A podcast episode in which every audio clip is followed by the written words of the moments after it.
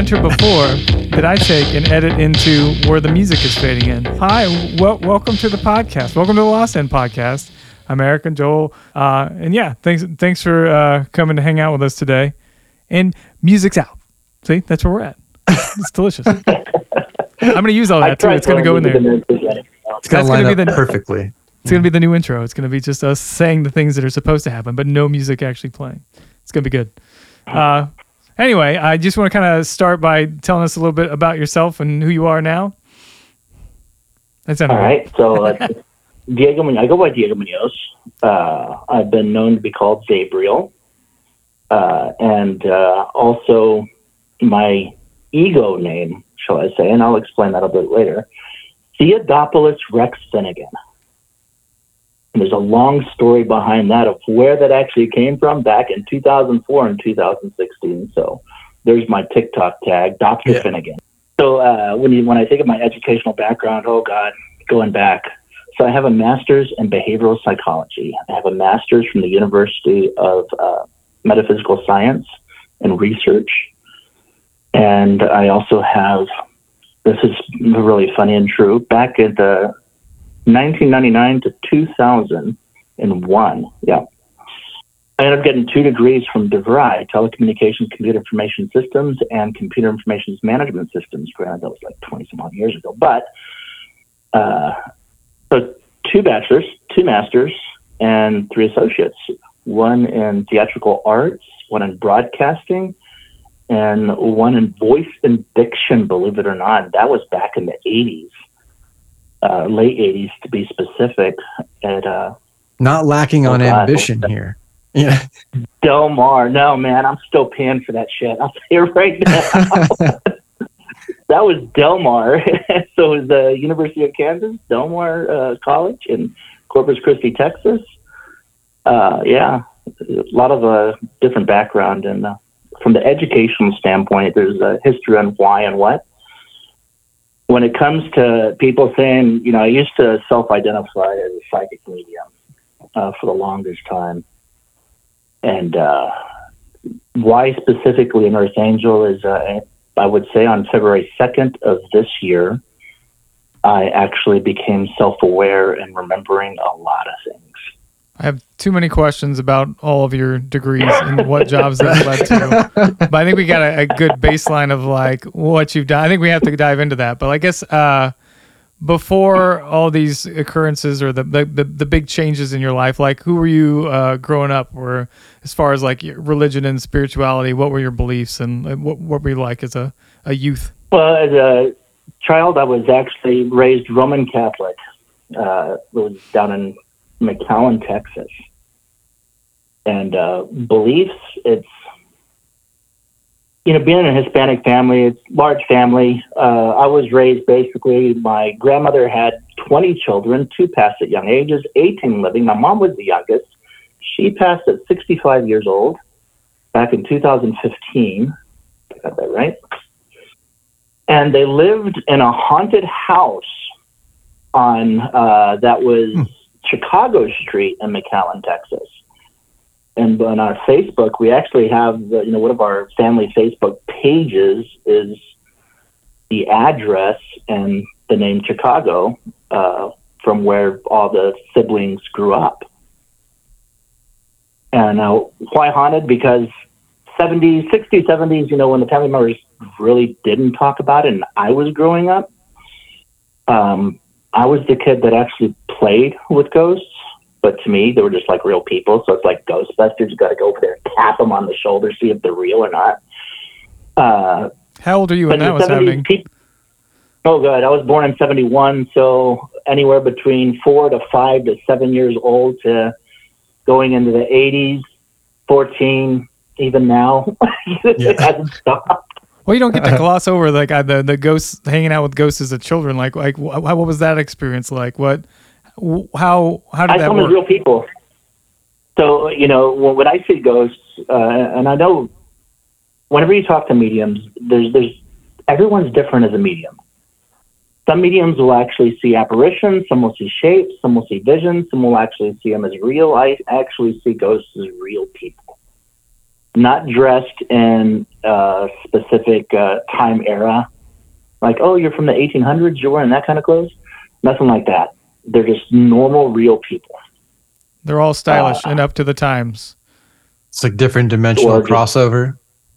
That's right. Yeah. yes. As a kid, no one had the heart to say, "Hey, you know who you talking to?" They just like watched me play by myself in the middle of the playground while I'm running around chasing things that, or you know, as I would say, uh, kids. And I was having fun. I was just laughing, joking, having conversations. Adults then just did not have the heart to say, "What are you doing? who, you, who you talking with?" There was even one specific time I was uh, five years old.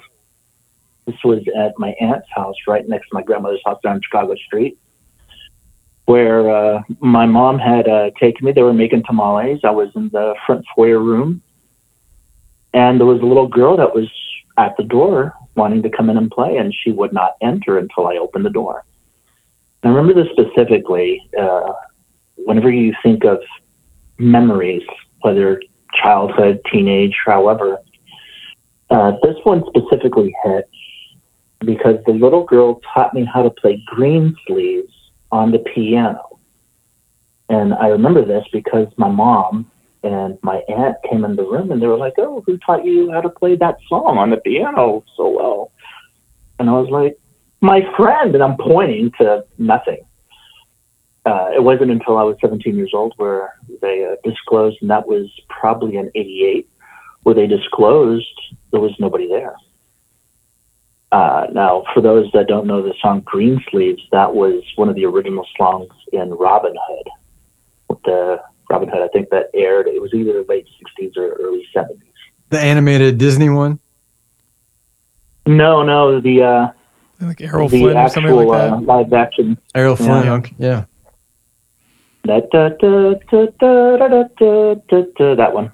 Ah, I'm glad you nice. sang it. That made it. I, I assume that's what it was, but I wasn't sure. yeah. so, what did your parents think about that back then? They did they did they ever say they didn't say anything to you about till you were 17? I mean, I assume that most of the time people assume that you just had imaginary friends, but your parents and your family probably knew otherwise. That's what I was thinking too. Well, with on my mom's imaginary side, friends. since they grew up with, uh, you know, since childhood, since my uh, mother and her siblings grew up in a haunted house, they really didn't talk about it very much because in the 60s, 70s, even prior to go, even going to 40s, uh, seeing things like that was definitely demonic. I mean, this is the age of when The Exorcist first came out. And when anything of that stature was talked about, it was evil. It, there was nothing spiritual about it. It was demonic, haunting. Something's going to get you. So they, they basically kept it to themselves. Uh, and when you think of a large family like that, having various different events and some events uh, coincidentally happening, you know, when they're all together, uh, it, it, it was, how would you say, locked up in their memories and minds as scared and hard because that was the culture they grew up in. When when you think of the 80s now, even going into the 90s, it was right at the premises of where it wasn't necessarily evil, but how do we know it's good? Now, if they taught you how to play the piano, I'd say that's pretty good. I don't think that's what demonic entities would do. right. At At least least you learned a really cool song. You know. knowing what the family grew up in and, and how it all happened, and just hearing the different stories in general. And when, when you heard these stories, it was kind of like those bedtime ghost stories, but it kind of made sense to, as I was growing up, of the various different events that occurred in my life. And when you when you think of luck, or you think of how could that possibly be? And I'll give you a, a prime example. Uh, my family, my brothers, I have a middle brother and an older brother, did not know that I saw ghosts. And sometimes when you see ghosts, they're not, you know, when I when I saw the kids I was playing with, they were not all nice. And sometimes there was adults that were not all nice, and you know, they would just say things or yell at you or stuff like that, even from distances. in the 70s, I guess I would say, then I'll be very transparent. I was tortured as a kid. Now, who wasn't? When you have two older brothers, you know, in the 70s, you, you're sitting in a chair and you're tied down with belts. So someone puts belts around the feet to hold it down, then belts around here to hold it down. And back then we had those little plastic walkie-talkies with the you know silver metal wiring. So they put it right here on the belt and shove me in a closet, close the closet door, take the other walkie-talkie, and make sounds. Lo and behold, what they didn't realize was when you do that to a kid that you know I've had awareness of psychic abilities, didn't know what it was back then since I was four years old. When you see ghosts and you, you have these different experiences, imagine what you would have in a dark closet as they're making moans and groans on a walkie talkie that scare you. What's really scaring the shit out of you? Chair moving, door banging, just uh, you name it.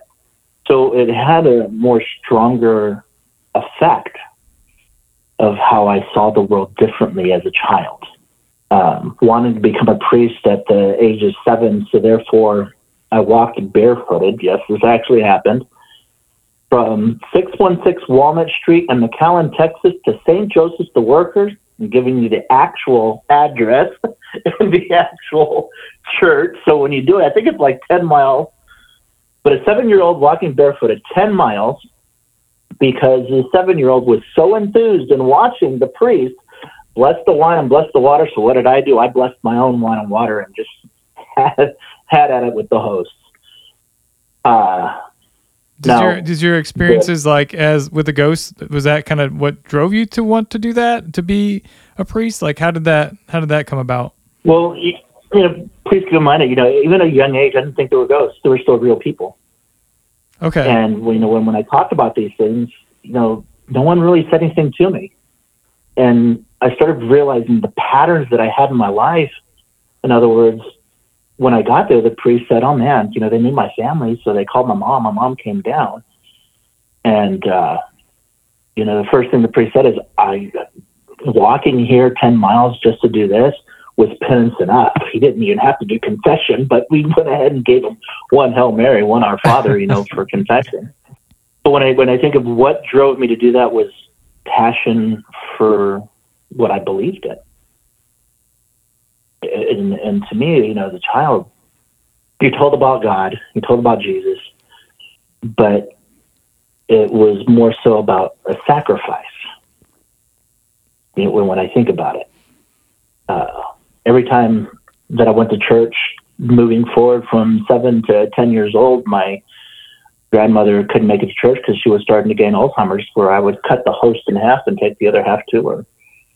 You know, when you think of these little things that we do, and when I say patterns, it- it'll lead up to later on, and I, I don't want to allude to it now in the conversation because it'll make sense later. Uh, those those small little intricate occurrences that we remember in our life that have impact. So going on to nine years old, and, and uh, why I'm saying these specific events, and, and as you're listening, is because you think of the event, you think of no fucking way that could happen. so nine years old, my mom's best friend takes her daughter and me to now let's see this was uh, the Pharr p-h-a-r-r mall down south texas. And that was probably better half of i don't know about 11 12 miles. And back in i would say that's nine years old 71 so about 79 80 uh, it was more like orange fields cornfields uh, not you know just highway in between lemon tree fields, you name it. Back back in that day, I love this one carnival ride so much that I, I stayed on it. It's the one that flips. And anyways, my mom's best friend couldn't find me, so she abandoned me at the carnival and did not call my mom. Holy shit. Now, yes, I actually walked from when you know, now I just told you I walked the ten miles to church in the middle of the night. While my mom's trying to look for me, all pissed off at her best friend. And I was almost home, almost. I actually walked from that mall to 616 Walnut Street there in McAllen. Now, I did. I wasn't barefoot at that time, but uh, still in the middle of the night for a young kid, and cars driving by, and anything could possibly happen, and what's going through your mind. Well, I, you know, when I, when I think about that, it wasn't why, you know, it wasn't about me walking alone. I was actually walking with a group of kids that was leading me back home. You know, so Ghost Well, kids, when I right? think I, I, that's what I was supposed to pick up. From Yeah, that. it was, like, yeah, it was okay. literally Ghost Kids. yeah. There was a dramatic pause, and I was like, "That's what I said in my head." And then Joel looked confused. And I was like, "I think that's what I and got you from know, that." and Okay. That's just it. So when I when I talk about these events, you know, they, they weren't you know once again, and I got to remember this. They were ghost kids, but they were they, you know was a there was a group of us. And Shelby, uh, she's actually in one of the cartoons I made. Uh, Shelby was actually one of my best friend ghosts for the longest time, and I was as I was getting older, she wasn't and uh, you know this is sound really fucked up, but she was actually my first date. I dated a ghost. I'll, I'll be forthright honest right now, and that was pretty pretty fun. Nothing ever happened. We never held hands or anything like that, and I understand why now. but she's never left my life. you know? I mean, every once in a while she'll pop up. Hey, what's going on? You're getting older. I'm like, no shit. Cheap, uh, very cheap date. You know, but I mean, don't get me wrong. When, when I'm saying that dating, we were 11 years old. you know, Right. so it was a very innocent, you know, kind of kind of thing. And uh, you know, even talking with my family about it, it was they just didn't understand. They thought I was a school friend until they realized, ah, this guy's you know, there he goes again talking about crazy stuff. But you Uh, still my see some of the relate. same the same things, same ghosts you saw as you were younger. You still see them today. All of them, some of them. Is it location specific? Are they with you? A I'm just curious. No, no, no. It's not location specific. It, it, it's a few, and every once in a while, yes. Not not consistently, but there has been many, many ghosts out of my life. I'd say the one, excuse me, consistent. That's very interesting because uh, when I time shifted, quantum shifted. I don't like the time shift. It, it's uh, I'll have to explain quantum jumping in my own in my own uh, what that is, but when I uh, quantum jumped, the person was alive. When I came here in 2019, uh, the my priest friend wasn't alive, which was very interesting. We'll get into that. Yeah, Uh, noted. Literally noted. Yeah. Hold on. and then you know, just uh, just random occasions. Everything always was positive. There was nothing negative about the different experiences, even as a kid, where one would say, you know, it's pretty messed up. Can't believe that happened. It was still positive. At the, I would say, the height of my teenage years, 15, 14, 14, 15, when I want, you know, I, I wanted to be two things in my life. I actually wanted to be an actor. I loved acting. I loved everything about it. I thought Annie was one of my first plays my mom took me to. I thought that was the greatest show ever. For all of you that are probably laughing on this one, it's uh, yes, Annie, the sun will come up tomorrow, come out tomorrow. Yeah. Um, but I was 14 and just the dancing, the music, and seeing people your age on stage, you know, doing everything they could. But then the other part of me still wanted to be a priest. And uh, now moving forward, uh, 17 years old, I actually continued to pursue the acting. Uh, that's when I went to the junior college and started uh, taking classes there with uh, broadcasting and acting. I was with the Texas Troop. I was actually in uh, Grease at the time. There in Corpus Christi, I was Vince Fontaine, the main brains from the Stacks of Wax to the AXX, which was the DJ for the dance in the in Grease. Um, hey, my name is Alice, but that's more of a female play. As for me, I was just more so at the backhand stage, Biloxi Blues, Stephen Baker, the handsomest leading man on the River Manet with Steamboat. Um, and the Nutcracker. Now, all still wanted to be a priest before I left Texas. now, this is where it gets interesting. Father Sweeney, and I'm going to mention his name because he is uh, where he was important in my life as uh, being a priest. He was the priest that baptized me when I was a baby, and uh, you know, priest there at St. Joseph the Worker for a long time. Wonderful Irish man, drank a lot as a priest. Uh, actually encouraged me also to become a priest, but uh, he was the one that actually encouraged the church that they it would be wiser to use my abilities in a different way rather than being a priest. Therefore, the church, I will just say the church, uh, made a deal. Basically, uh, they'll pay for the psychology, uh, as, so as long as um, how would you say, I won't be a priest, but they'll pay for my psychology degree. At the time, I didn't know why. Rewind a couple of years.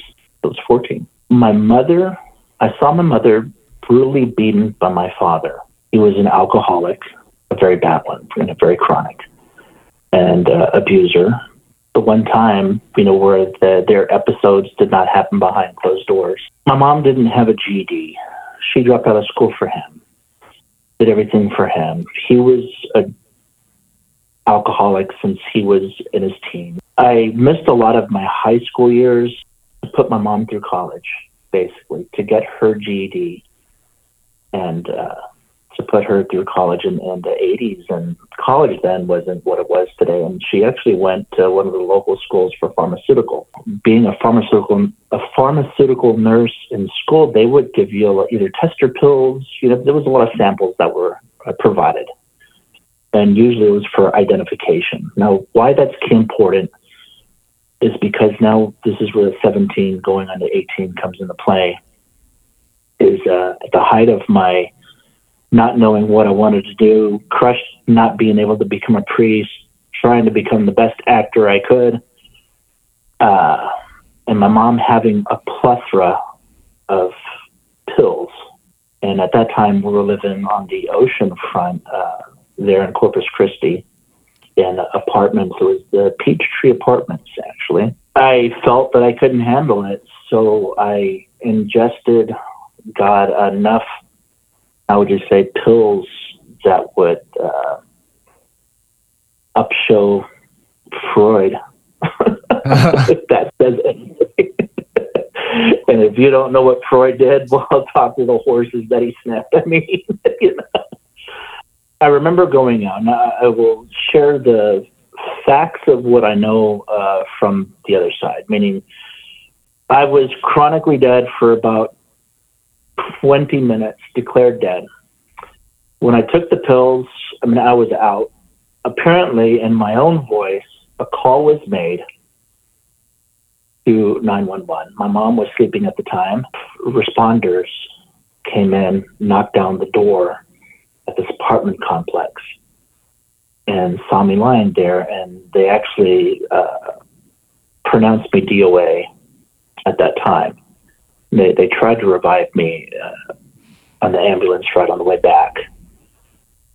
And uh, even uh, upon arrival, I was uh, still declared dead.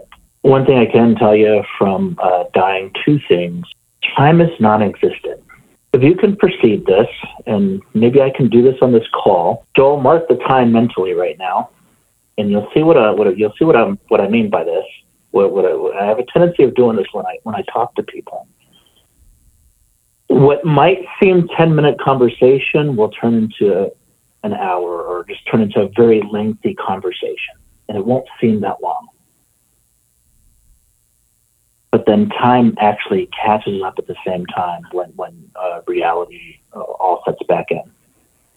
But going back to the to the death part is there are many people that say you know the light at the end of the tunnel. There are many people that say they uh, you know saw this saw that. It varies for everyone differently. Uh, death that is, and there's no right or wrong answer for anybody there's, there's no specific oh, it's purgatory or you're you're stuck in limbo. No, not at all. From what I remember, specifically in, in detail, is I died, but I wasn't dead. I woke up and I wasn't in an apartment complex. I wasn't in a hospital. I wasn't in an ambulance. I couldn't see myself floating over a body, anything like that. I was actually at a party and there was some pretty hmm. badass music that was playing. You know, people dancing around. It, it almost felt. Have you ever watched the movie Labyrinth, where she's walking into the ball, except it wasn't that elaborate? You know, where people were all dressed up in masks, nothing like that. But it, was a dance party. But I, I saw this woman that was uh, laying down, kind of in a fetal position, and, and I, I picked this woman up and I, I don't know why. Something inside me felt guided to take her to lie down in a specific spot, specific location. As I was carrying her, you know, it was, she was like really in and out of it. Something just felt that everything was going to be okay. And uh, a part of me remembered that uh, Sleeping Beauty, you know, you give Sleeping Beauty a kiss, maybe she'll wake up. So I, I did that, just a soft, right on the cheek. I didn't want to say she vanished, but wasn't there a part of the dream. Neither was the dance. Now, here's where it gets a little bit more complicated. When, when you think of a karmic judgment, or however would say, imagine if you actually, you know, saw your own angels, or just saw angels, and it almost felt like a infusion think of God's science project if God decided to infuse a little bit of an angel inside a human soul and put them together and smash it like one god dang Oreo cookie. What would that taste like? Well, it felt like that. Uh, but it didn't seem like that because I couldn't actually comprehend what the fuck was going on. Being 17 years old, I didn't know what. And then I woke up vomiting liquid charcoal. Uh, apparently, during the process of reviving me after being chronically dead for 20 minutes, they had already uh, started pumping my stomach, thinking I would come back to life, and they were shoving liquid charcoal down me. Came out of it, and I started vomiting up liquid charcoal. And that's when they said, Holy fucking shit, this person's still alive. resuscitating me, uh, you know, doing, you know, everything they possibly could. And uh, at that point in time, that's where everything else started to happen in different ways. Here's where it gets interesting. I decided to take my acting career to New York. I wanted to be an actor. Fuck it. So uh, from the psychology that I was still learning and everything at the time, traveling to Florida, living in Florida, uh, Orange Park for a little while, and then Altamonte Springs right there, working for Walt Disney World. Yes, I was the teacup at one time for Beauty and the Beast between 1990 and 1994 on stage at Walt Disney World, while an understudy for Phantom of the Opera in New York. And I will say, just once. I did Phantom of the Opera in New York, which is really awesome. Nice. You were still studying psychi- psychology at the time too. I was. How how did your your psychology loving mind grasp what had happened to you and, and did you did you analyze yourself or how did you because again yeah. if you had like a religious background and you had this medium background of seeing ghosts and then you go and do something go and die and see these things like how do all those different versions of you interpret that and what do you what do you take from that first i guess i don't want to go too far away from yeah, that i've also got some more questions yeah, no, before no. we get too far away from from that experience so think of behavioral psychology uh, when, when you start thinking of your own behaviors what's the first thing as a scientist that you're going to do understanding your behaviors what are you going to look for oh don't I'll ask us we're not that smart you, you have to answer that one. We'll just we'll just take that as rhetorical and just stare at you. It's easier. Patterns. You, you'd want to start looking at the patterns in in your own behaviors. and then you'd want to start documenting what those patterns are. Uh, from a scientific point of view, when, when you think of practicing medicine and understanding behavioral psychology, if, even if you start to identify patterns, you might not grasp the, the behavior of the pattern, but then you start asking yourself why. Now, when you're in your young 20s, I can guarantee you, you're not going to ask too many whys. You're just going to say, fuck, I'm having too much fun. New York, psychology, church paying for it. I'm not paying for shit. Working for Walt Disney World, having fun. Until what happens in your late 20s? The world starts to crumble around you. Now, what I mean by that is you have growth. You start thinking of family, start thinking of what you want, and you start putting your own, how would you say, emotional feelings aside for something greater. Thus, it was 1993 ish, late 93, going into 94, when I said, okay, you know, if we're going to move back, now this is with my first wife, but we're going to move back to Missouri, Grain Valley to be specific, Blue Springs, oh my God, small little towns. To start a family because her she had a family there. That gave me the opportunity to say, okay, well, you know, KU is not that far, and they have a wonderful psychology department. So why don't I just finish off my degree there at the University of Kansas and, and get the master's and everything? Uh, it was perfect win-win opportunity. Now, in uh, my late twenties, the first thing I thought about, or actually was mid twenties, uh, having children. So when when I think of answering that question of uh, thinking back to were they ghosts, were they not ghosts, are they real ghosts? What what do I want out of life? I can't be the priest, but they're paying for my psychology, so I'm going to have fun with that. And then acting I would say that would probably be the first self awareness of me thinking to myself, am I schizophrenic? Do I actually have multiple personality? am I gonna? What kind of medication do I need? I'm taking, uh, you know, Ritalin at the time. Um, what, if you don't mind me asking, what was it that they wouldn't allow you to be a priest then? Because Father Sweeney know what my knew at the time what my abilities were, based on what he was looking at the now I, I could I can disclose this. I can't disclose which church, anything like that. The church at the time needed psychologists to determine go into certain situations and events to determine whether it was a psych- psychological event or a spiritual intervention. Gotcha. Uh, that was me.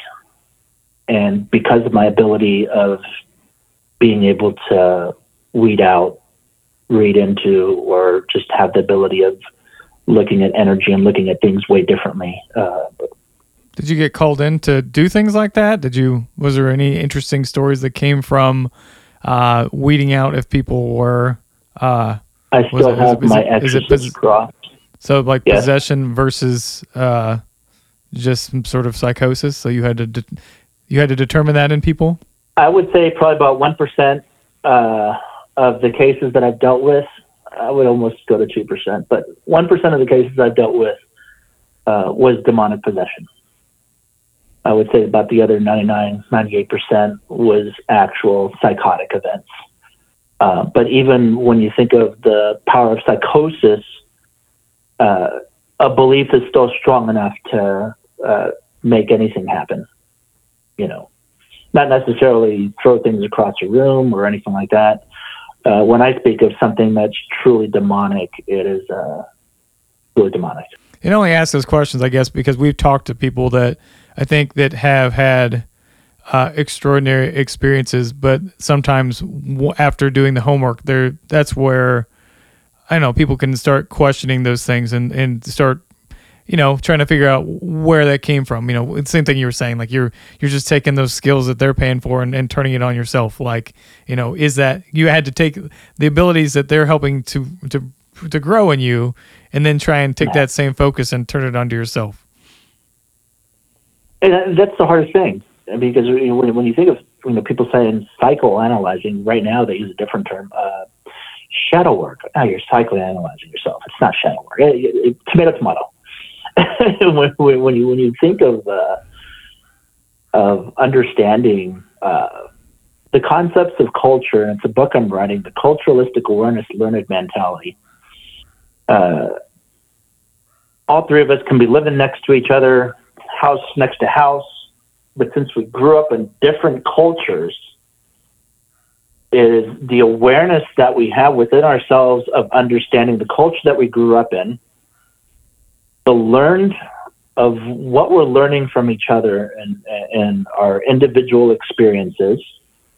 Uh, because when, you know, I, I, would never fully understand Joel, you, Eric, uh, without fully being in your shoes the whole time that you have been in your entire in your entirety of existence and going through those different emotions and feelings and the mentality one can say i truly understand but no one can say i truly understand your experience because they haven't had that experience right similar experiences yes without a doubt something that is correlated, yes, possibly without a doubt. Since each event and experience varies differently from one to the next, uh, can one truly understand unless they're, I guess you would say, in the thick of it? If that's the best way to put it.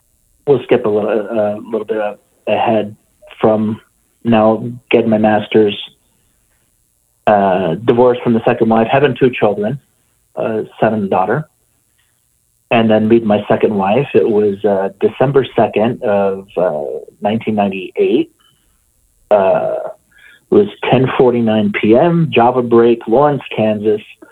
She was actually this was after I got uh, my degrees, my first degree, uh, and the other one. She uh, was let's see, best way to put it. B student, Tourette's, first semester, 18 years old. I was 26, going on 27 years old. And I read 64 years into her future. Now, when you think of uh, karmic connections with people, and uh, man, I wish I could bring bring her on this call. It would, it would, it would she could validate a lot of other stuff, which is very interesting. Uh, now I'll just uh, say her first name. I won't say any last names or anything like for the protection of uh, where they live or anything. But uh, her name was Lauren, and uh, we were together for 19 years. Now, what's important about uh, our experiences because at that time working for the church, uh, all the different cases, doing the ghost hunting, and then going back to patterns uh, if anyone were to ask, how would I describe myself today? I would say from the spiritual or from the uh, psychic side, I would say that I'm a modern day Ed Warren. And for for those that don't know who Ed Warren is, Ed and Lorraine Warren were the first psychics per se that actually came out uh, publicly and uh, factually did investigate the Amityville horror and other cases. They have done movies. I would say some of the movies are elaborated to an extent. Mm-hmm. That would be. The Conjuring, but they are based off of their cases. Uh, why do I compare myself uh, to Ed? Is because he had a tendency of just items ending up in his hands and his house, haunted items or however I actually have a house full of haunted items from all the different cases of uh, and, and different events. And I do have, I don't want to say it's an Annabelle doll, but I do have a doll that has been uh, tested by other psychics, other mediums, um, actually have a mood ring on it, and have been tested by scientists on how does this 1810 Romanian doll that still looks brand new give off enough heat to change the color of a mood ring, which That's the liquid wild. is only that is a whole nother ball game. Yeah. Between the, your the near death experience and this this situation, did you have a lot of experiences between then that, that, that as a medium, or was it kind of the same things? Did your life change at all, like from the near death experience, or do you feel like it was it was pretty much the same? I would say, you know, it was pretty. I was more involved with the family, so there were small events. Or I would say there were events that popped up that that uh, I would say the universe would randomly throw out there, but nothing as extravagant it's like playing with a toy. I guess you know I was more so involved with completing school, understanding what the church really wanted, doing uh, small little events here and there, but uh, more so focused on the family. And, and when, I think of um, those occurrences, it, it's kind of a blur during that time. And, and I would say that was more so on, how would you say? When one truly loses themselves mentally, uh, because they're they're so focused on allowing to give so much of themselves away versus identification of who they truly are. Does that make sense? Yes. I don't want to lose on that one. In other words, it's um, you ever had a time period in your life where you just don't remember. You lived it, but my twenties. Can't really remember anything. there you go. Yep, that's it. You're right. anything that you significantly did. I mean, yeah, your twenties. That's when a lot of that happened. I, I, you know, I was young when I when I uh, got married. I think I was 19 at the time when I got married and uh, divorced at uh, what's that 25, 26, seven years. Which is always curious because like you've already had a lot of uh, exciting and different things happen to you, and you probably already had different perspective. Where I think a lot of people probably had more. Uh, I don't know, maybe problems existentially or like, you know, some anxiety and things. And like a lot of people, when we, you know, hear about their near death experience, they come out and they no longer fear death or they, they just live life different. Like they go in like one religion and come out another or or come, go in and come out with no religion and, and then they love everybody equally. Yeah. I just didn't know if like you had an epiphany like that or if it was just like uh, just another another day in the you and you and the dead. So that I failed to share with you, and I apologize. Studying world religion, you know, as, as a side, and I never got a major or anything out of it, but I did write a thesis on it of understanding, you know, true nature of, con- you know, Christ consciousness um, on my own accord, I, I, decided to study world religion and not only study it, but put it into practice in various occasions just to understand the religion more.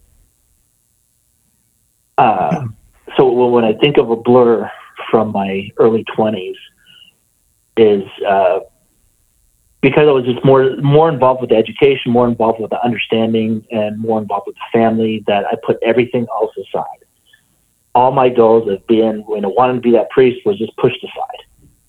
All the goals, uh, you know, the discipline, I would say goals and disappointments and opportunities of acting was just pushed aside. Just, you know, flat out gave up the acting career. Why? Because my, you know, first ex-wife, she, she wanted the family. And it's not to say this in a condescending way. Please don't take it wrong. But when, when you think of giving everything up that you loved to start a family. And I loved my children, so it was the best choice I could ever make, and I, I would make the same choice. That's losing a part of yourself, and that's what I was referring to is those, those parts of your life where you know it happened, but what the fuck happened? you know? Right. Yeah, that's where you, you get lost in, in you know your own self identity of who you are, what what do you stand for, and why. Um, so it was 1997 when when I divorced with my first, and then that's when I, you know, after that uh, divorce, it was about six months, and it was and uh, I'm sorry, beginning of '98, six months if you can figure the time frame, and then it was December. It was middle of '98, yeah.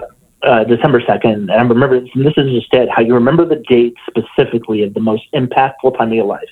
Now, going back to not dancing around the, the question that you asked, it becomes second nature to one when, when you have these abilities, even if you're not cognitively aware of the abilities that you own, that you possess. And everyone has the same abilities. I'll, I'll start off by saying that first and foremost. It's not a rat race on who's better than who or who can do what better than however or you know that this person can do this but this person can't do it it just is of what i was capable and able of doing. And as time went on it just became second nature. Even the death part becomes you know became second nature.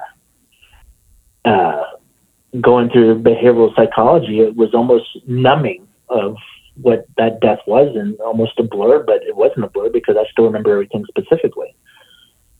But then when you, people call it, excuse me, uh, spiritual awakening. When you think of your first spiritual awakening, uh, what does that mean? And usually the first spiritual awakening to somebody, to many from a behavioral psychology point of view, is you're self aware of identifying you, who you are, what you stand for as self existence. There are many people that walk through this earth and go through the motions every day robotically and have the anxieties, have the depressions, and have all these different emotional feelings without fully stopping and saying, wait a minute, this is me. This is a part of me. Mm-hmm. This is who I am. And, and when, when you think of that alone, doesn't start at the same time for everybody. So when I think of four years old, when all the crazy shit started to happen, even as a kid, and then progress as a teenager, and then kind of blow it off, you know, in my early 20s of, uh, it's just you know natural. I really didn't put focus into it until that night of October. I'm sorry, December second. Um, I feel like I built a good bridge you know, between that story to where you were going. Look at the skills I provide. You're welcome. Take notes, Joel. Take notes. and why that specifically, you know, it's not to gloat or brag or anything about, oh, you know, I, I read my second wife's future, you know, 64 years into the future, blah, blah, blah. It is more so of how I was able to see things. And when, you think of what you see, it's not exactly the way you think it is. Prime example, I told her, you know, at that time she was going to have two sons and one daughter. Now, at the time, I had my son and I had my daughter, and she was a second mother to them for 19 years. Once again, you know, she met my son when he was four years old, my daughter when she was 14 months. Eventually, through time, when my daughter grew up, and I'm just going to fast forward, but I'll rewind, kind of like a Francis Coppola movie of Godfather Part Two. Uh, when my daughter was after she graduated high school, she was non-binary and she actually chose to become uh, uh, transgender. So when I when I think of what I saw then, of uh, having a son, my daughter becoming a son, and I can't have kids. I, I couldn't have kids ever since after my uh, first wife. I could never pr- provide uh, any children to my second wife, and that's one the biggest reason actually why we divorced. As still really great friends. When you think of you know what she truly wanted, and you know I, I had to be man enough to step away from the relationship and say, I cannot provide this to you. I'm not going to allow you to sacrifice the rest of your life of not having any children Therefore, walking away from the re- relationship, six months later, she ended up getting pregnant and she had a daughter. Like, where does that vision come from, and then what does it look like? Do you see the future? Do you see? Do you see like a, note, a notebook? What do you see that like tells you that that's, that's what it's going to be? I will demonstrate it to you towards the end to you because we've never met. We don't know anything about each other. We are not friends on Facebook, and this is the first time that we're talking. So we'll put it to the test. Okay, slightly Um, terrified, but that's okay. Don't be scared shitless. It's, it's just you know, it's second nature. no, I was just curious because like when you when you hear those things, it's like it's it's cool that that, that happens, but it's just like you know I I envision everything like a movie, uh, and I'm just like you know It is. see like like the It's like what's an the Christopher Walken film, and it's yeah well I was thinking Yeah, of uh, that- the Dead Zone you know of Christopher Walken you know I'm talking about that Absolutely Stephen King story Zone. where Yeah. he goes up and he touches somebody and he just zooms in and then he sees something. They did a good uh, skit on that on Saturday Night Live as well. But you know, I that's why I always ask those questions. It's not a the flash. question what why what happened. It's the question like what that looks like. Because I think we talk to people that are like, you know, I did ayahuasca with a shaman, and they're just like, and then they're matter of fact about it. I'm like, no, no, no, you gotta tell me what that looked like. So that's why I was curious. Like, you know, I'm to get into it. Let's dive into it. so, uh, you want to hear about the crazy years with the uh, second X, the paranormal? How far do you want to go into that? The paranormal, the exorcism, Stull, Kansas, Ninth Gate, um, the recordings. Oh no, it's so much. I don't, I don't, I don't know where to go. I'm just. You, you got so much to say. I just have to keep pulling you back to things to get those details. But now, like, I don't. Yeah, I don't still have where to go questions next. No, I about the, the NDE. Let's hear. Well, okay, so going back to when you when you started the experience, did, did I hear you say Uh, that you had called your your mom, and is that why the EMT showed up to knock? no, apparently I made a call to 911, but I was dead. Okay, So whoever made that call, and, they actually had it recorded, the 911 call, and they identified as my voice, but the doctor said that couldn't be because I was DOA, which means during the time that I was dead, who made that call and why to 911. Interesting. It wasn't, yeah. and then the second part to that question, um, when it when it started happening and when you came back to life, did you experience any sort of shifting in sound uh, going into that process and coming back out of it? Um, coming out of it, yes, it almost felt like um, you ever, you know what it's like when you put earmuffs on, or uh, even the noise canceling, and you hit a, you know, kind of, kind of noise, kind of like suction. Mm-hmm. Uh, it felt like that, like like a, um, like when you when you when you have your earphones on. That's why I can put it. When you have your modern day earbuds in and you you don't have the trans you have the transparency on and it's not noise canceling. But as soon as you put that noise canceling in, everything around you just kind of goes It's like a not a pop, but it kind of just how would you say uh, you, you could feel a vibrational uh, push pull. It's something- very awkward feeling. Something I want to ask everybody uh, that has experienced an NDE what what happened with them because that was something that I experienced uh, with mine.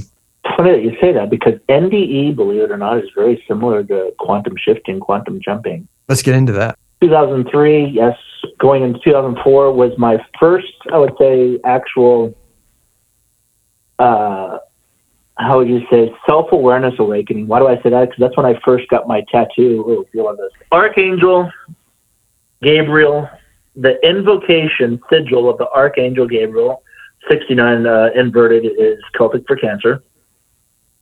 Um, as soon as I got that put in my arm, it felt like I had put a talisman that was Harry Potter magical, and all the crazy stuff started really happening of understanding of uh, the human capability. I don't know if it was a mixture behind my behavioral psychology, a mixture behind all the cases I've done, but just understanding the belief system of what one is truly capable of doing. And it is very hard when you are experiencing these different experiences and then trying to explain something to a loved one that may not understand. Lauren, my, my ex wife,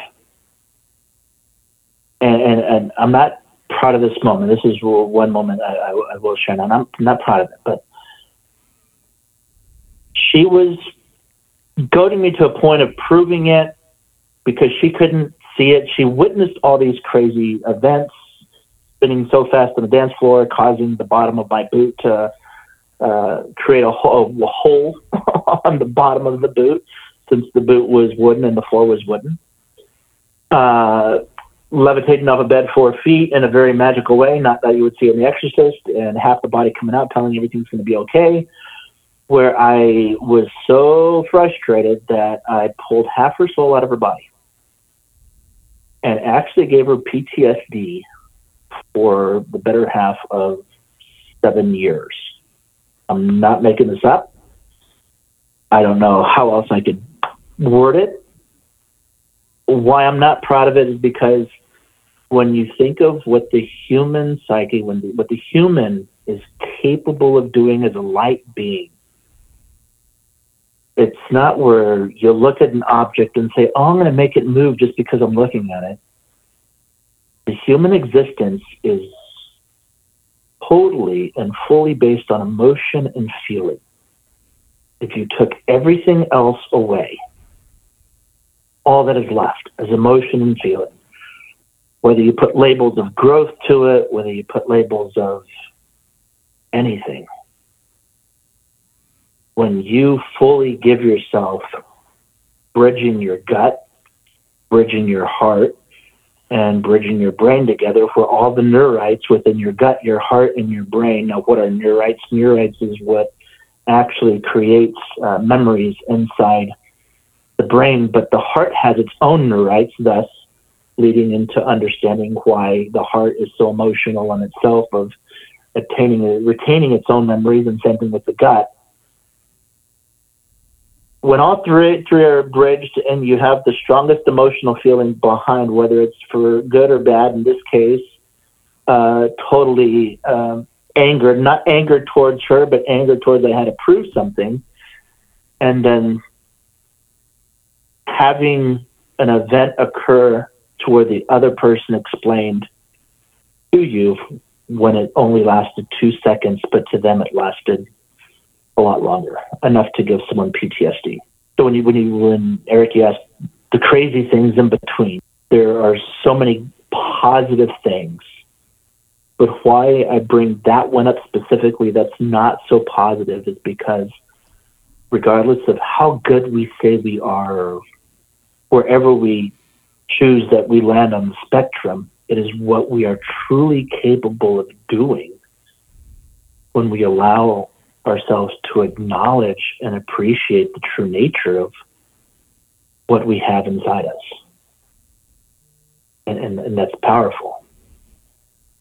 And that's where now I'll skip some of the juicy parts from the exorcisms and stuff. People are like, oh, talk about that shit. I want to know about what happened. I will say this. I do believe there is a heaven and hell. I do believe there are angels and, well, I'll use the word demons as a label, but angels are angels, and angels do not see each other as demons or angels. Angels see each other as angels. But if you if you were one that does not understand the differentials between there is good and evil, and there will always be that infinite spectrum. That's bringing me in as to how quantum shifting. Please do not go on TikTok and look at the I quantum shifted yesterday and changed my life forever. No, it doesn't fucking work that way.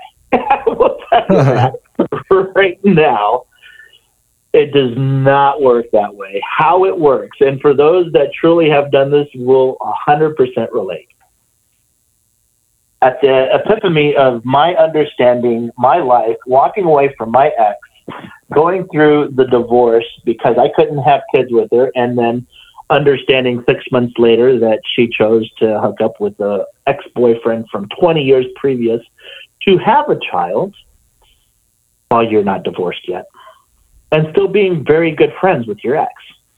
We actually talked about quantum shifting and quantum jumping. And you know, when you talk about it, it's one thing. It's like, oh, you know, what's the possibilities? It's like, uh, you know, the TV shows and stuff. No, no. So I did it as a joke. I, I didn't think it would be possible. Eric, you ever been to Mars? Not yet. How do you know? Same. If know. Could, an it could, could infinite happen in my twenties, right, Joel? Well, I mean, yeah. That's the only way. That's the only way. No, I don't know. So I'm gonna I'm gonna, I'm gonna throw this out at you, and I, I want you to think of this per, perspectively, and I, I want you to have an open mind. Okay. For every for every choice, there are two choices you could have made from the time that you started making choices. For every choice you didn't make, there's a branch. For every choice, so on and so forth, there's branches, branches, branches. Now you're talking about a multiverse. Yep. Because they can't just be together, thus they're layered. And when you think of all the different choices from when you started making choices to now that you didn't make, potentially could have made, there is a higher version of yourself. So think of a spectrum, you know, half circle, infinite version of all those different choices. One side of the spectrum's good, one side of the spectrum's bad, however you want to say, whichever side doesn't matter. Equivalent for the highest good, the highest bad, so on and so forth. There's no middle part because when you think of infinite, I wouldn't even begin to fathom where that middle part is. Although, based on your choices that you are currently making, there could have been similarities and timelines that are so close to each other that the variants are not that far off. Now, in this grand scheme of version of you, we're just talking about you specifically, there is a highest version of you. All these different choices that each infinite version of yourself is sending up to the higher self, which thus the higher self knows the perfect answer. Each carnate version of you is not in the same time frame, era, time zone, whatever you want to say. Same race, same same planet. What? 98 billion years? You think this is the only rock floating in this grand scheme of quantum field energy with cold physics energy and dark energy that we're the only ones? No. So, therefore, if I pose the question, have you ever been to Mars? Well, no, your linear timeline now, you have not. But if you knew you have, then do you have to travel there if you have already been there? Kind of like having the gut feeling. Everyone says, you know, trust your gut. Go with your first feeling because your gut's telling you that's 100% factual. Your higher self is already giving you the perfect answer because the answer has already been equated. You're just finally arriving to that specific point in time that your gut is giving you. How did your gut know the answer before you did? And I'm just using the metaphorics of the gut being your higher self, if it hasn't already existed. Now, there's no coordinates, there's no magic time machine, there's nothing like that. But if you can picture what you believe is possible, the higher self will not necessarily jump to another higher self when quantum shifting. The higher self will jump to a lower self to bring the lower self up higher. So when, you think of now quantum shifting, quantum jumping, and you think of the timelines, because the choices you made in one timeline is different from the choices you make, you don't know where you're going to land or anything like that. You just end up. And when you end up there, you don't know the timelines until you start talking about it. So when I arrived, and it was, uh, God, 2019, December 20th, um, in the morning time, I was, no, it was at night, discombobulated, totally freaked out, didn't know what was going on nothing seemed the same. I mean, it's not like where my planet was green and you know the sky was purple. No, but my oldest brother that lives with me now uh, had died in the first Gulf War, and he is living with me right now. My daughter actually died when she was 16. These are certain things I don't want to talk about, but I am. Uh, I haven't talked to her apparently since I was since since uh, she turned 16, but I don't know why. Uh, my best friend, apparently, that claims to be my best friend from high school. Anyways, I have no fucking clue who this person is, and they're like, I've known you all my life. I'm like, I don't know who the fuck you are. But then you have all these pictures showing that you've been with this person. Like, when, when you think of that, in other words, the small intricacies of it's not your memories, it's not what you remember, that's not how it happened. That's quantum shifting, that's quantum jumping. But it's not where you have the key to turn back and go back the direction that you plan to go back. It's like, okay, I'm only here for a couple of years and I'm going to go back. It's only a science project now. If you actually do it, you're fucking stuck. how does how does that happen for you and and why? I mean, is there any is there rhyme or reason to that? Uh, no. Here's where it's going to be very interesting. Uh, my belief, my perspective. Yes, out of all the patterns that I, I realized in my life, uh, everything that has occurred and what I've learned, my growth, uh, February 2nd of this year, I became self aware of what an understanding an earth angel actually is and having memories. And, and when, when I say having memories of not just this incarnate life, but incarnate lives. For those of you that don't know what an earth angel is or are very skeptical, uh, I would recommend there are a plethora of thousands of videos on YouTube on how do I know I'm an earth angel, so on and so forth. And I'm not the only one. I'm not claiming to be the only one like Highlander or anything like that. But I can tell you I'm part of a second wave. So prior to me arriving here, there was a whole first wave, and uh, a lot of that first wave came at the wrong time, and a lot of them fucking died too. When you think of the second wave, it's almost like uh, aware, bringing awareness, and then the third wave is the ascension and a lot of the third waves are starting to arrive. Now, what is an earth angel? We actually come to earth as light beings and we go through the karmic existence of humanity. We are flesh, we bleed, we think, we're stupid, we do stupid shit like anybody else because we chose to disconnect ourselves from the higher source but destined and have a specific purpose, which some understand that they're earth angels when they are born, some understand later in life, and some have a destined specific time and place of awakening to where why well it's not a question to even ask it's just understanding the purpose so in the quantum the quantum uh, jumping. It reminds me a lot. I don't know if you watched that show Quantum Leap that was on in the '90s, but a lot of that sort of oh god, it was that, that was actually '80s, wasn't it? Yeah, was the '90s or '80s? Uh, maybe it was the '80s. I I, I grew up.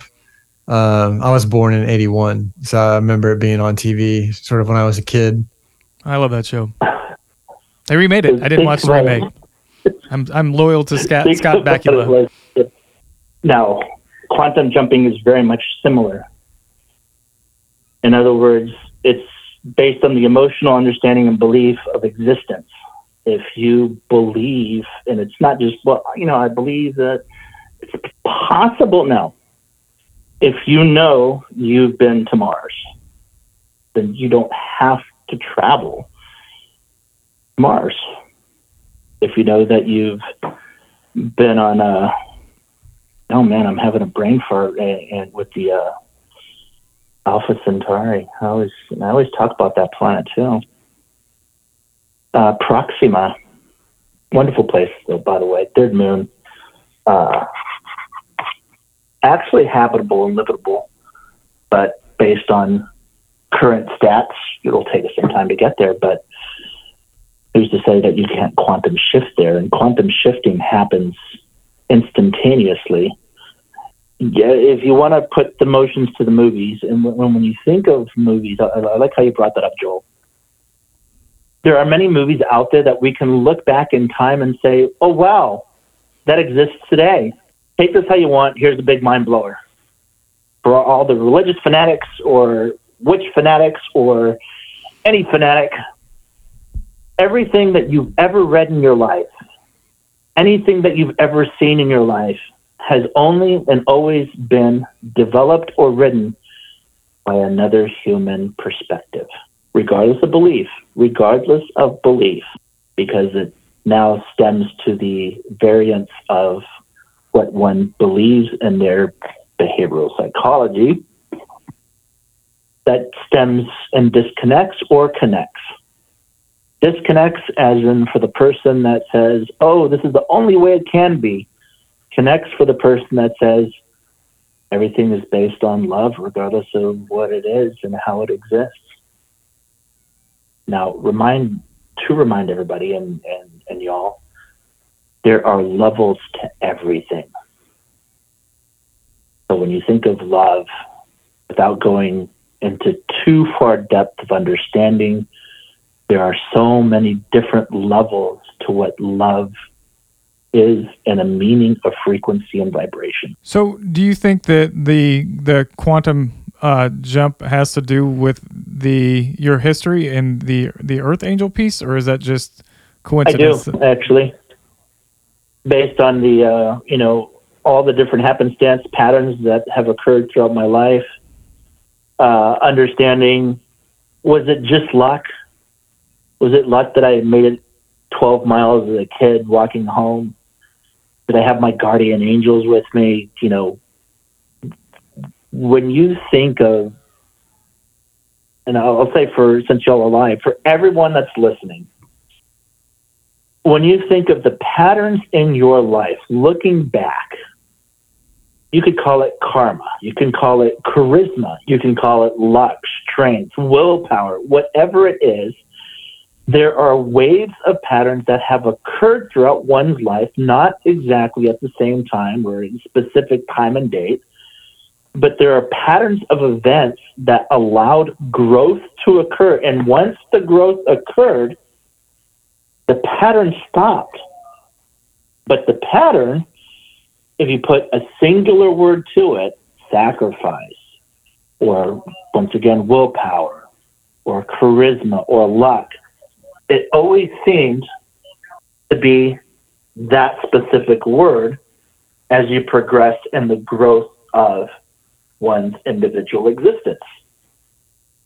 If you know that there's a pattern that's occurring even currently and you recognize those patterns, well, then this is where scientists or scientifically proven would say you can control the pattern. Therefore, if you can control the pattern, well, everyone, of course, controls their own growth. But if you can control your own growth and understanding, just maybe, depending on how much you actually believe in your own existence of what your potential is from within. Everyone has power, but it comes from within. And belief makes everything real in, in every scope of human existence. Intention. That is 100% belief. correct. But because we all have different beliefs and the way that we see things differently, is now how the fabric of the universe in calculative ways brings us together at specific points in our life for us to understand just a tad bit. Whether it was a moment in time, whether it was a week, a day, whoever it is that the universe brought into our lives, and why, because at that specific moment in time, we took something from it for ourselves for growth. What What is the the purpose then of like the role of an earth angel as opposed? Does that change your purpose in life, or is that just what has caused all these things to happen to you? Self awareness and purpose for others. Believe it or not, I'm more of a servitude to others. Um, when You feel like that's a lot of people, but they just don't know it. Like that's just a thing that some people are, and they're just not awakened to it, or that's just part of the human existence. Where does that, where does that come from? And No, it's it's like um, imagine if Joel asked the universe in his own way. Then you know he did, Joel didn't say, you know what, I, I I'm asking you universe. I need the universe to just bring someone in my life so I can better understand. But imagine if Joel had some similar correlative thought of, you know what, I want to understand this more. And maybe that's all he thought. Didn't even say it out loud. And then you have someone like me that has the karmic beeper on saying, Joel, hey, the universe heard you. You know that. That was like two and a half weeks ago. and uh, guess what, pal? Well, I got the beeper. I'm the closest one to you. You could have picked someone closer, but no. the universe chose someone like me to come to Joel and say, you know what? You really don't need to understand in teaching. You just need to understand what you want more in life and take it. But getting back to where we were before, I think, uh, and I don't know if I'm, I'm jumping too far ahead, but like, uh, I know that we talked about like the your NDE, and you were you you picked somebody up and and you you kissed them, and they and they poofed, they vanished. Uh, I kind of want to get back into that because I think we kind of talked about where that Yeah, was going. After quantum shifting, jumping, meeting that person here, and then listening to that person from their perspective tell you what they went through and why. And remember what you did. How did you end up meeting this person? Like, how did how did that encounter even happen, and where, how did that conversation start?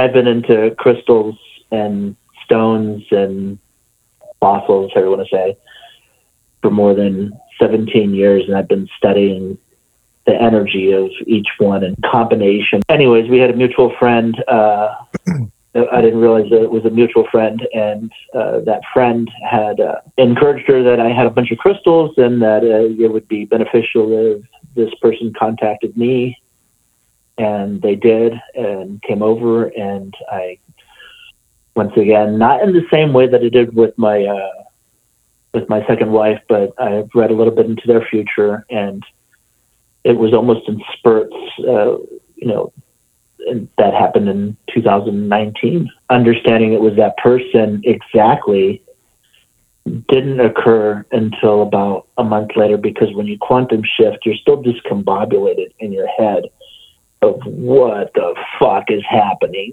You're not thinking about who's what or I remember you.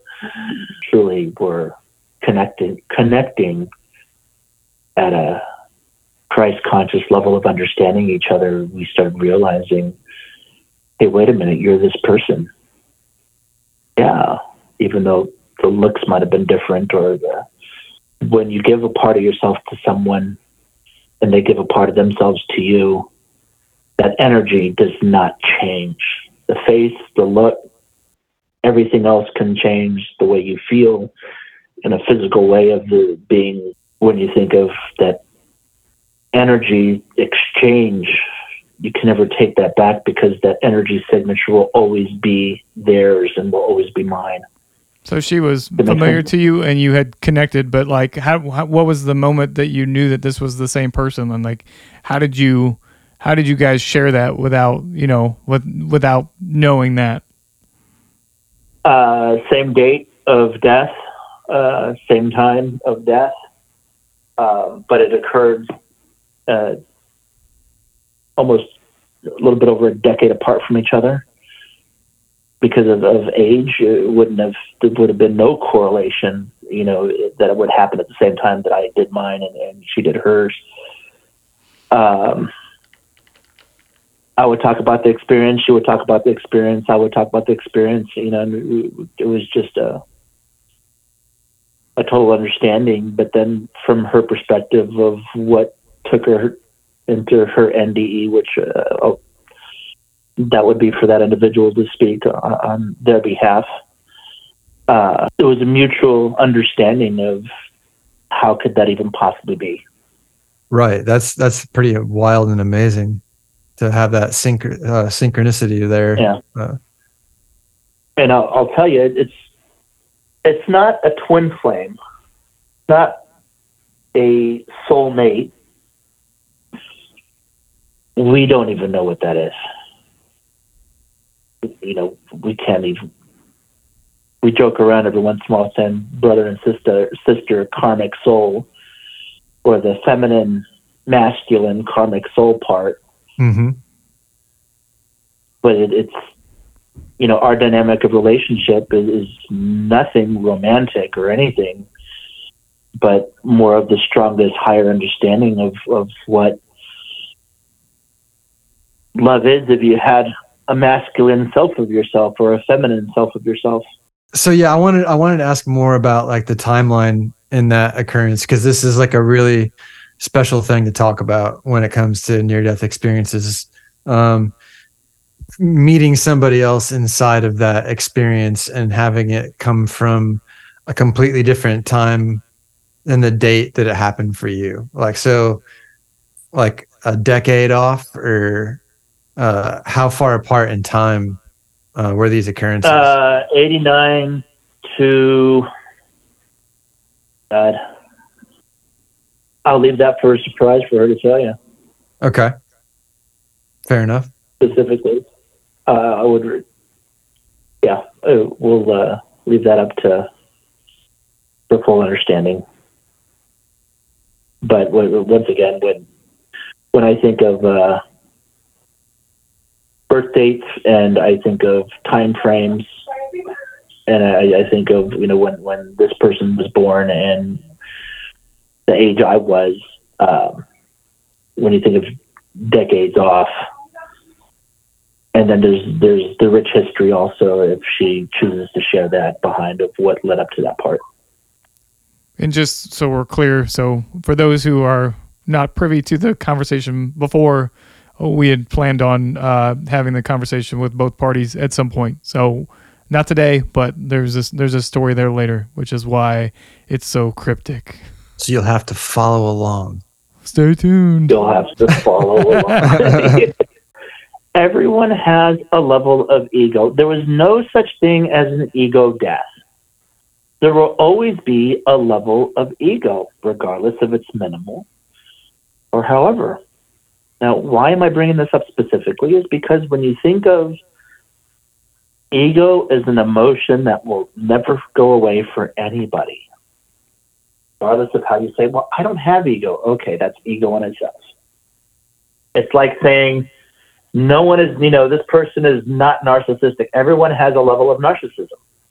The given. I mean, take it how you want it. It's, it's, but when you think of those levels, there are so many different levels. Now, in 2016, I wanted to do a social experiment. I wanted to see what it was like to become a social influencer and destroy it all at once.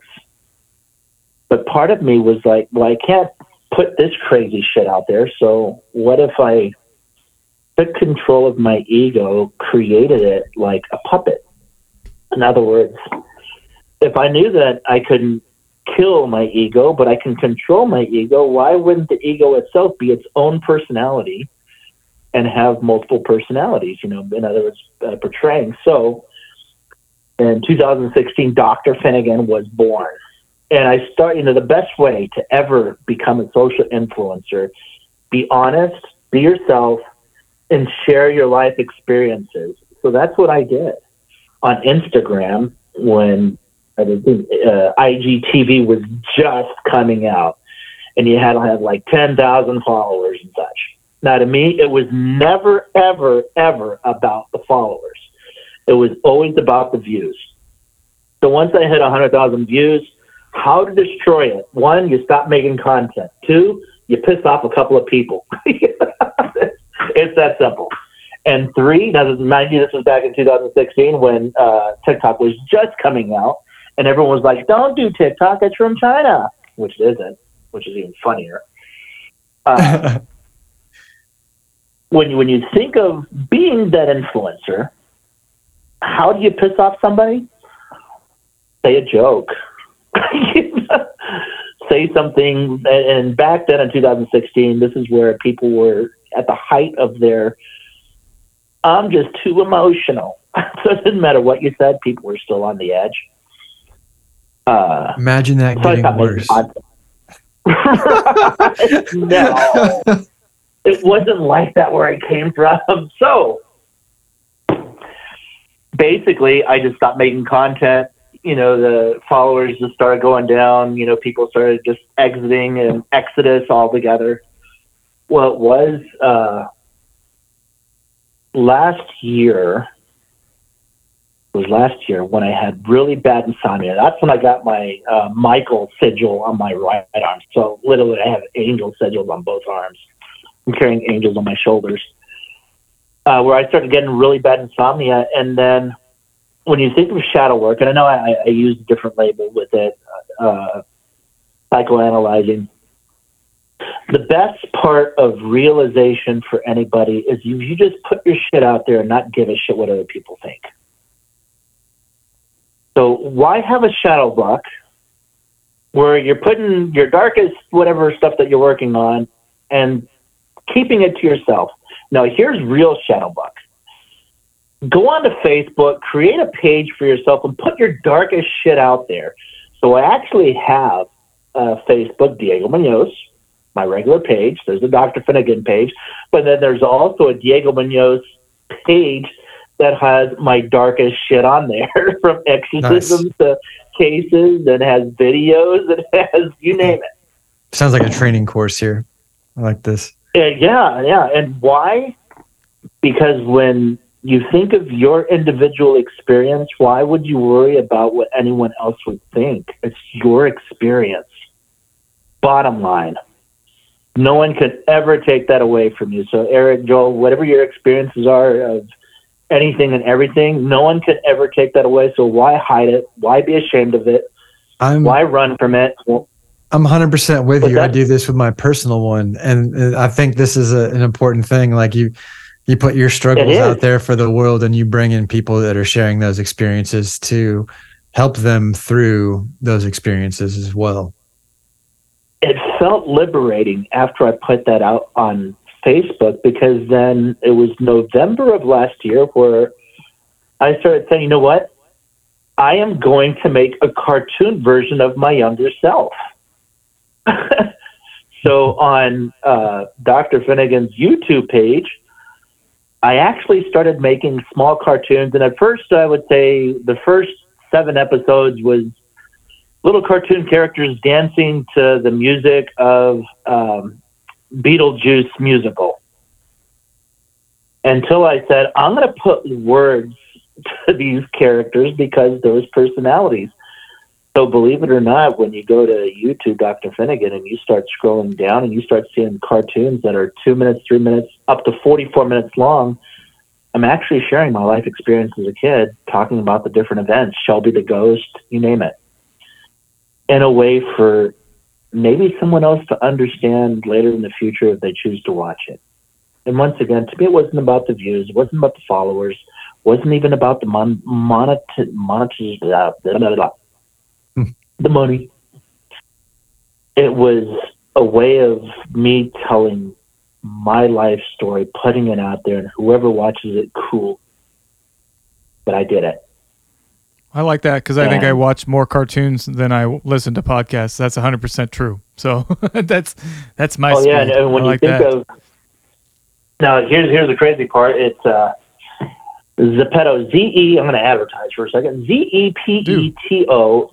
Zepeto is a uh, almost like a Facebook slash Instagram, however you would say, for all ages that do uh, cartoons in uh, South Korea, Taiwan, China, and it, it would have been a big hit. It's awesome because it's cartoon avatars. So Joel, whenever you see those cartoons, I don't know if you've ever seen any that I make.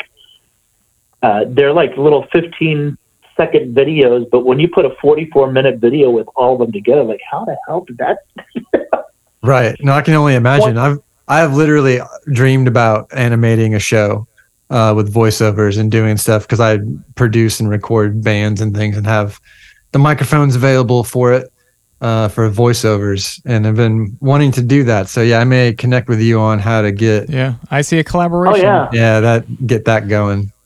It will have all the, the links So- to all this below, so if anybody's listening, you'll you'll you'll be able to access all this crap. So, crap. I mean, So what's that cool sounded about right. the That sounded bad. Your your links, your content. I, I that was not the right. You will be able to access all of this. All the things will be at your button pushing leisure. Yeah, that's what I meant. That sounded bad. I just that's just how I talk.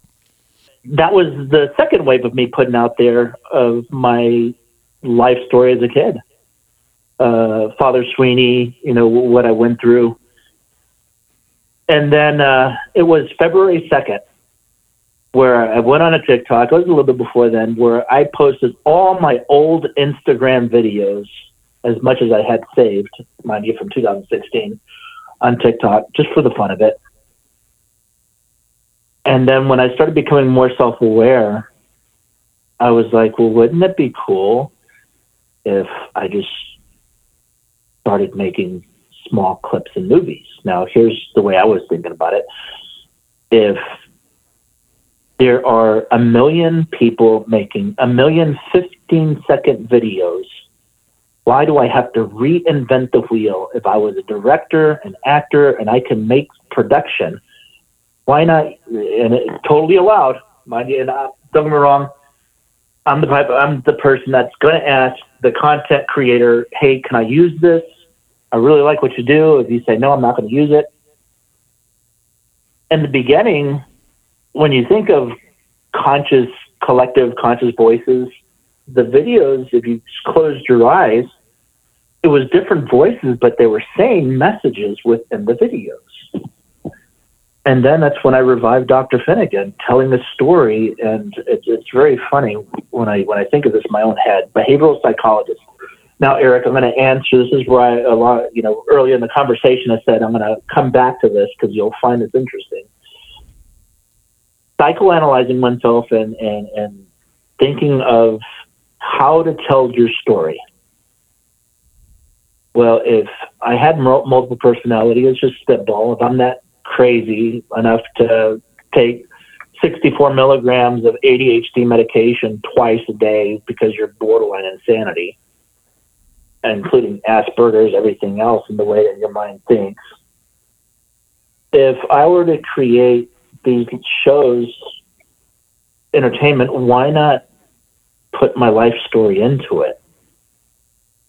Thus, uh, Theodopoulos Rex Finigan uh, Dr. Finigan, that, that was the original name. Theodopoulos Rex Finigan was actually giving Dr. Finigan an actual name, Theodopoulos Rex being a nickname that a sister gave him, Boo Finigan, which was my sister that passed away when she was not born.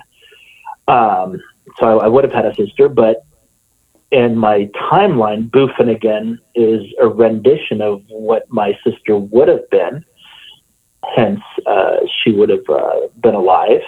How many how many So different uh, places are you sharing that? Like, what are what are all the different uh the different social medias that you're on sharing these? uh, Facebook, Insta, YouTube, uh, TikTok. TikTok has the majority of them, uh, but uh, YouTube has more so the cartoons that are too lengthy because I was making 22 minute, 44 minute uh, cartoons. Yeah, I've seen some of the TikToks, Yeah. but not the YouTube ones.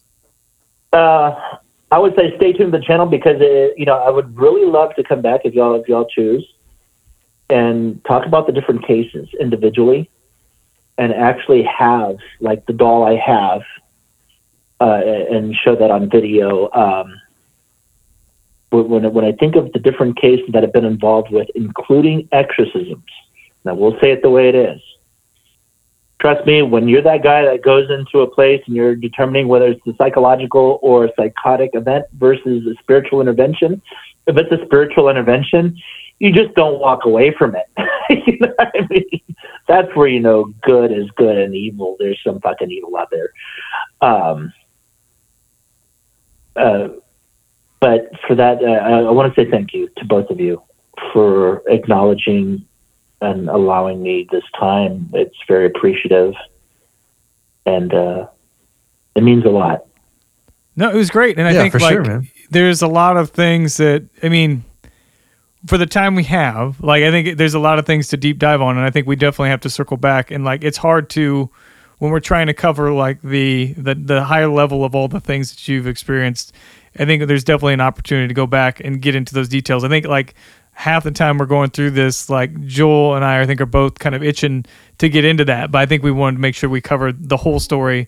And if yeah, if we want to go back and, and talk about uh, the different pieces of it, I think that'd be excellent because I think every time we walk away from one of these things, Joel and I end up uh, walking outside or walking somewhere and saying, "Here's all the things we want to do." So we'll we'll definitely come up with that list and uh, figure out how we get back together to hit some of those details. And if you got some things you you didn't cover, we'll we'll go over those as well. But I, Oh, and the Yeah. vacation that you plan on going on, save some of that money. Um, actually, uh, make sure that you fully understand where you're going for vacation and how much you plan to save in the next few years of where you plan to go and why. this is my future. Subjectively, we continued. Damn it! See, this is how he gets you. Like he's now. Now there has to be one. It has to be soon because maybe I'm already planning a vacation. You don't even know. You don't know. You're just listening. I'm just a voice in a box that you guys hear. Was that well? Uh, yeah, was that one for Eric or was that just a general? Subjectively, think about it, Joel. Yep. Yeah, I already I already picked up on that one. Yeah. Well, thank you, man. We appreciate your time. And like I said, uh, we'll be in touch. We'll, all the links will be below. So uh, if you need to check out all this content, uh, again, like the cartoons everywhere, uh, some of the stories I think we covered probably goes a little bit deeper than some of the things uh, we've seen. So more to the stories to follow up on them, I believe, right? You could see more of it there. Uh, Yeah. we'll, we'll have your TikTok, your Instagram, your YouTube, all the channels below. Uh, and if you are listening to this and interested in uh, you have a story you want to talk about uh, you're more welcome to also contact us. Tell your friends. Tell tell everybody that's got something interesting and uh, we'll, we'll have a we'll have a chat. So thank you man. Joel any parting words? Say something Um, smart. This is for the end. You better say something smart. This is- this- again music's fading out. Joel Yeah. says something funny? I'm just I'm just excited to listen to Green Sleeves now. all right dude changing the changing the outro here it goes green sleeves It- hopefully it's not copyright and sorry there we go done One one time only. Yeah. I- I'm sure it's probably public domain. So. Yeah, if it's public though.